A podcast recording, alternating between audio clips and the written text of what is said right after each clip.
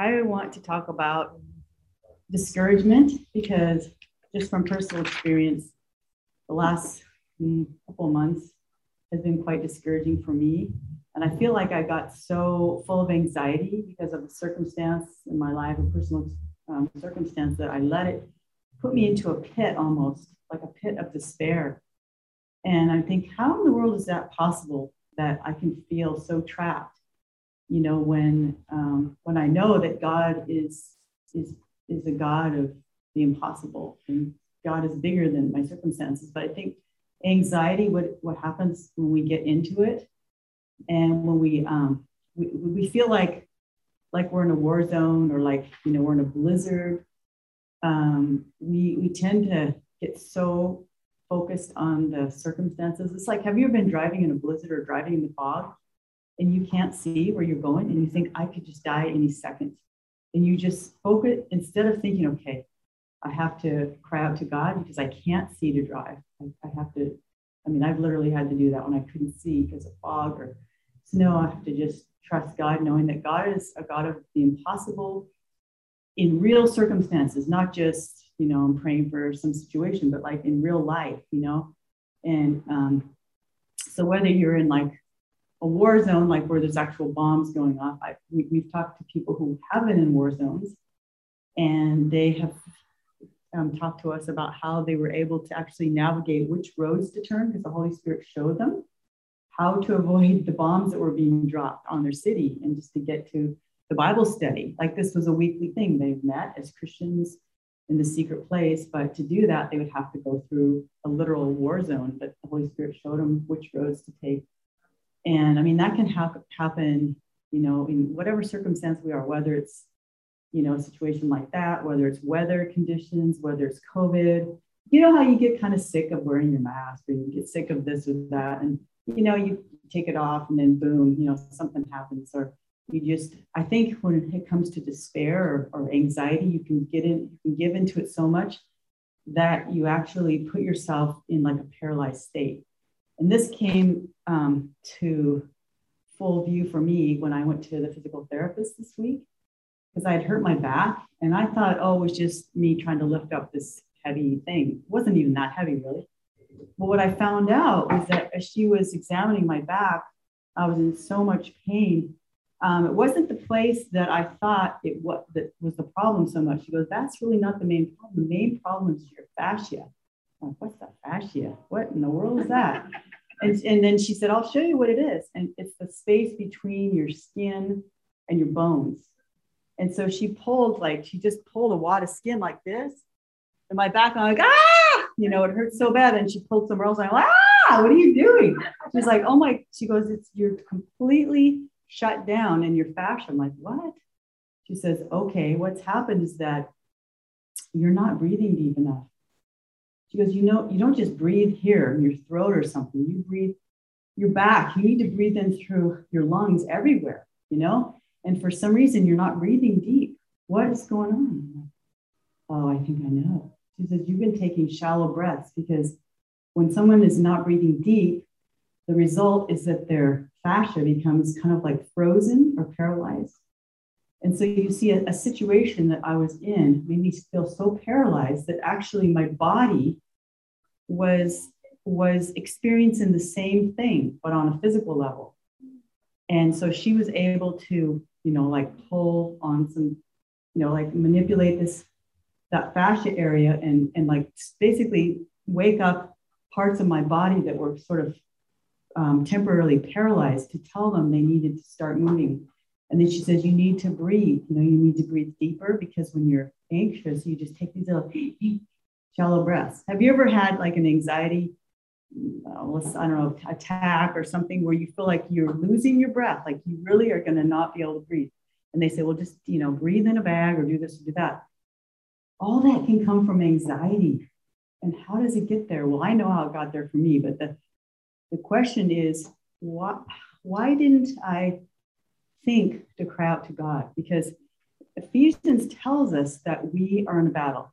Turn to Ephesians 6 in your Bible there, chapter 6, and that would be on page uh, 979 in the in the thicker Bible, and I'm not sure in the thin Bible because I don't have it, but um, and we're going to go to verse 10, chapter 6, and then starting with verse 10, and it talks about putting on the whole armor of God. You know, to win a battle, you it's not enough for you just to put on some of your gear. You know, like imagine if you were in a snowstorm. Um, this came clear to me when we were over on, in Eastern Washington during the cold snap. Did any of you guys think about cold when it was like single digit temperatures? And what happened if you didn't put your one part of your battle gear to go out in the cold, like your gloves? You would literally, like your hands would start to freeze or your feet would freeze, right? And I'm like, okay, I get it. We, can't, we have to go out fully, you know, covered, right? Or we could die of hypothermia. anyway, so it, it's the same way in our spiritual battles. And verse 10 says, finally, be strong in the Lord and in the strength of his might. So I don't know about you, but for me, when I um, don't see the results to my prayers, I kind of start giving up. And then I rely in my own strength, like what can I do? And, you know, if I'm being criticized, and I just kind of say back to that person something that's kind of smart or whatever to get back rather than pausing and praying and saying, What God would you have me say or not say anything? And I can get in worse trouble if I just start spouting my mouth, mouth off, you know? And so, anyway, I was feeling like I was in kind of a battle and, and, and I wasn't seeing how God was answering my prayers right then. And so I got into that pit of despair and I kind of started relying on my own my own thoughts and ways. And that's when I started to stop breathing properly. And then my body's like, hello, wake up. You know, you need to, you need to take a different battle tactic. And the battle tactic as Christians, as you know, is that we need to put on the full armor of God because the Christian life is not just a blissful, tranquil float down a beautiful, warm river where you just float along. It, when we're in a battle, anything floating down is dead. Think about fish. Do they just float down the river? No. To get up to where they have to go, they were created to have to fight against the current. We are living in a battleground in the world. We're going the opposite way that a lot of people who are not living according to God's plan are living. We don't just float down the river and think everything's going to be great our we're in a battle and to get up we need to fight we need to put on the battle gear but it's not our own strength you know salmon were not created to have to have i mean god created them to be able to go up the river as a nor- natural normal thing right? And the salmon that don't want to do that well they're the ones that are floating down and they're probably dead. They're not the live ones going up. So it should be we should realize that faith, like Bob was mentioning before, faith is not just this idea in our head. Faith is a force to be able to stand in the strength of God in the midst of the battle. Okay? How can faith move mountains if it's just an idea? Oh, I believe in God. Faith will never move a mountain. It will never move the mountains in our life if it's just an idea. It is a force. It is a force that's unseen. It's the Holy Spirit moving in our lives. Jesus is not walking here in the flesh, but Jesus said, I will not leave you or forsake you because I'm sending you the Holy Spirit. That is the force, that is God in, in force that we can't see, but we can see the results of that force. Just like we can see the results of someone's love in their heart. When someone has love in their heart, we can't see the love in their heart, but we can see the fruit. We can see that someone loved me they gave me a call. Someone loved me. They gave me a jacket when I was cold. Someone loved me. They were gentle. They were patient. They were kind. They were not rude or angry or jealous or mean. They didn't keep a record of my wrongs. Same thing with um, faith. When we're in a battle, faith will have results that we can see. We can, we'll be able to see the results when we, and we'll be able to see literal mountains well, not like mountains, but like a mountain of addiction that will move How many have you, of you have, you don't have to raise your hand if you don't want, but how many have seen like some kind of thing that we didn't feel like we could battle? With God's help, we actually saw that thing move in our life or in someone else's life. Okay. Oh, it's miraculous. Like the lady we were talking about who could not see. That is like, that is, that was a mountain, not being able to read and write. How in the world? Her faith was she knew that if she asked for prayer, she was trusting that God was going to answer her prayer. And guess what? The Holy Spirit, who we couldn't see, moved into her, her mouth and, and her eyes. She was able to speak out her prayer in confidence and be able to read. That's to me amazing. That's what that's what faith does. And so let me read. Finally, be strong in the Lord, in the Lord, not in your own strength. Be strong in the Lord and in the strength of his might. And then it goes on to talk about putting on the whole battle of God. So it says, so that you may be able to stand against the schemes of the devil. The devil has schemes to take you out. All right. His schemes, just like with Jesus in the desert, who was tempted to do this, you know, do that, do these things that God never called Jesus to do. God is trying to get you to do things that will sabotage your life. The devil tries to get you to do that. And God says, no, stand in me. You, you know, maybe you're not going to feel strong, but it's God's strength that's going to save you. And that's what I was encouraged to do.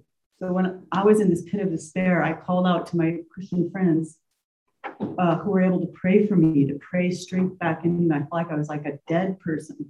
Here, I'm supposed to be a pastor, but I felt like I was like the weakest person in my church, that I couldn't even, I couldn't just stop having fear that was overcoming my whole body and making me afraid that I was going to be you know, attacked or whatever, you know.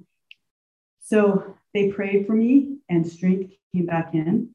I remember that first song that we sang that says yeah. that God is, what is it? How does it go? Something that is my friend, whether it's my best day or my worst day. Mm-hmm. And God is a very present help in a time of need.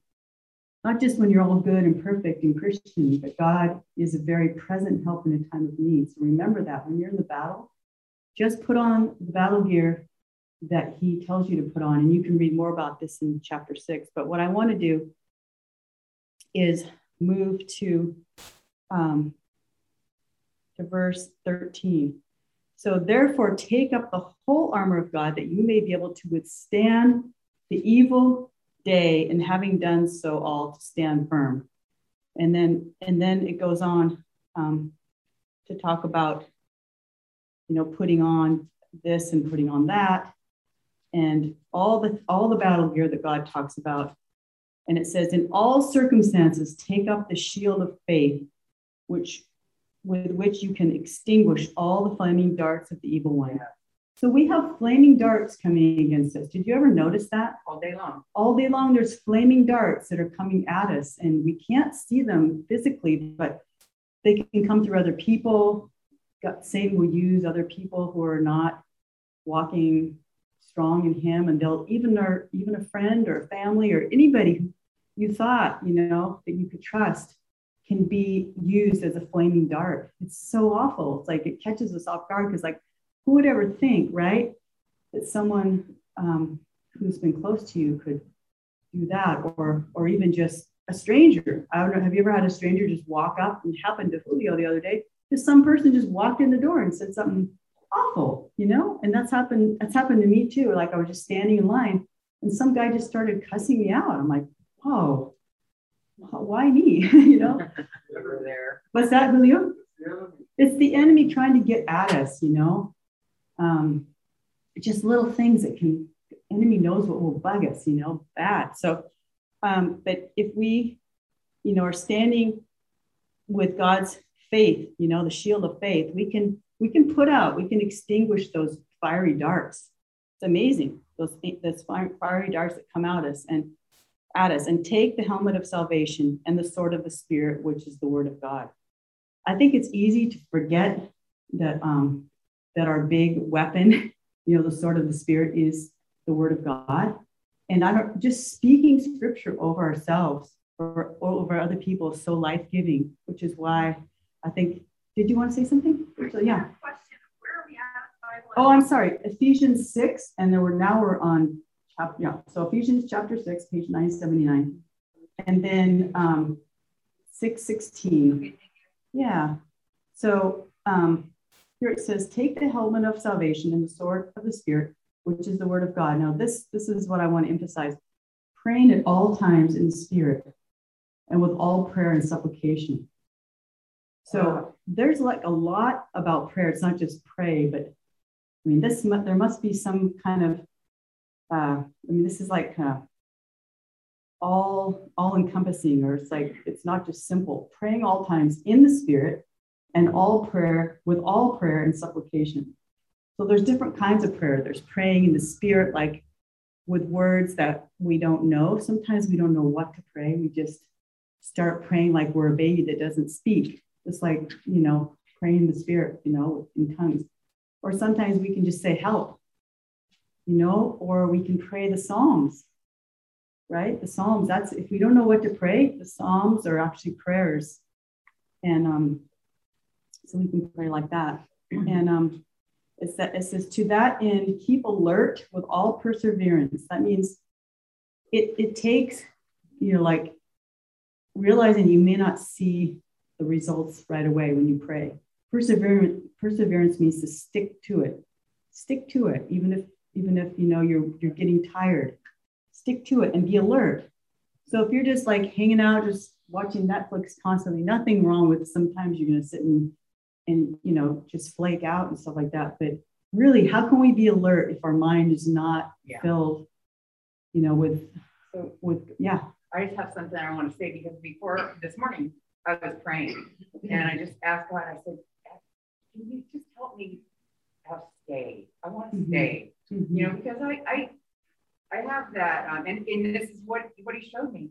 He said, Robin, you've been spoiled all your life, and I wasn't spoiled as a child. Trust me, I had a really rough childhood, mm-hmm. but I spoiled myself by doing drugs, and I never had to heal. So I had this instant gratification thing, mm-hmm. and if it goes too long with that we, you know, with something when I'm when I get confused and I don't, and it's the faith. He's answering me right now.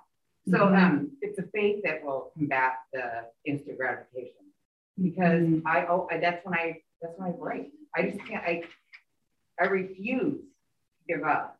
That's good. But I, I mean, however, I have been mm-hmm. doing this for so long that it's just a habit, mm-hmm. and um, it's part of my addiction, I guess you know, the, the instant gratification part. But well, no, it's not. My addiction is part of that mm-hmm. because I'm just trying to get away from things. Because I can do it with TV, food, you give me anything. Yeah, and, anything um, can be like a right, comfort right. that substitutes for God, right? Yeah, it doesn't have to be drugs. Yeah. Um, but so then I come here and this is mm-hmm. is you know he's like he's so faithful to answer if I ask, but I never I have a hard time asking really asking him you know, mm-hmm. it's just like, hey, Lord, da, da, you know. But mm-hmm. I was mm-hmm. like, you, you know, I forgive me for not saying, but please teach me how to say. Well, that's that. Let's that be our prayer. Please, yeah. Lord, teach us how to stay. Teach us how to stand firm. Teach us how to persevere. How to be strong in the midst of this blizzard that we're in. I mean, we're in a pandemic, which is wearing us down, but we're also in our own battles that are unique to us. And we don't want to fall back down into a, a pit of despair like I was doing, but we want to be able to continue to have faith, which we know is not just an idea, but it's like standing in you firm and believing that you are actually the God that saves, that you are a very present help in the time of need. So that's our prayer to you, Lord. And um, I just want to end with the Psalm, Psalm 120 a short psalm, Psalm 120. In my distress, I called to the Lord, and he answered me. I love that. He didn't say, in my perfect Christian walk, when I just was feeling like so on top of the world, I called God and said, Aren't you proud of me? No. In my distress, I called to the Lord, and he answered me. Deliver me, O Lord, from lying lips, from a deceitful tongue. What shall be given to you, and what, sh- and what more shall be done to you, you deceitful tongue? A warrior's sharp arrows with glowing coals of the broom tree. And this is basically talking about like, we can feel that, you know, when people lie about us, it's so hurtful, isn't it? People mm-hmm. say lies mm-hmm. about us or people that we love.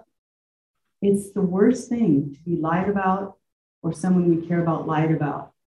And but God is there. He's he he delivers us. We don't have to try to set that person straight and tell them, hey, because you know, if you try to set them straight, you'll never win. You will never win that battle.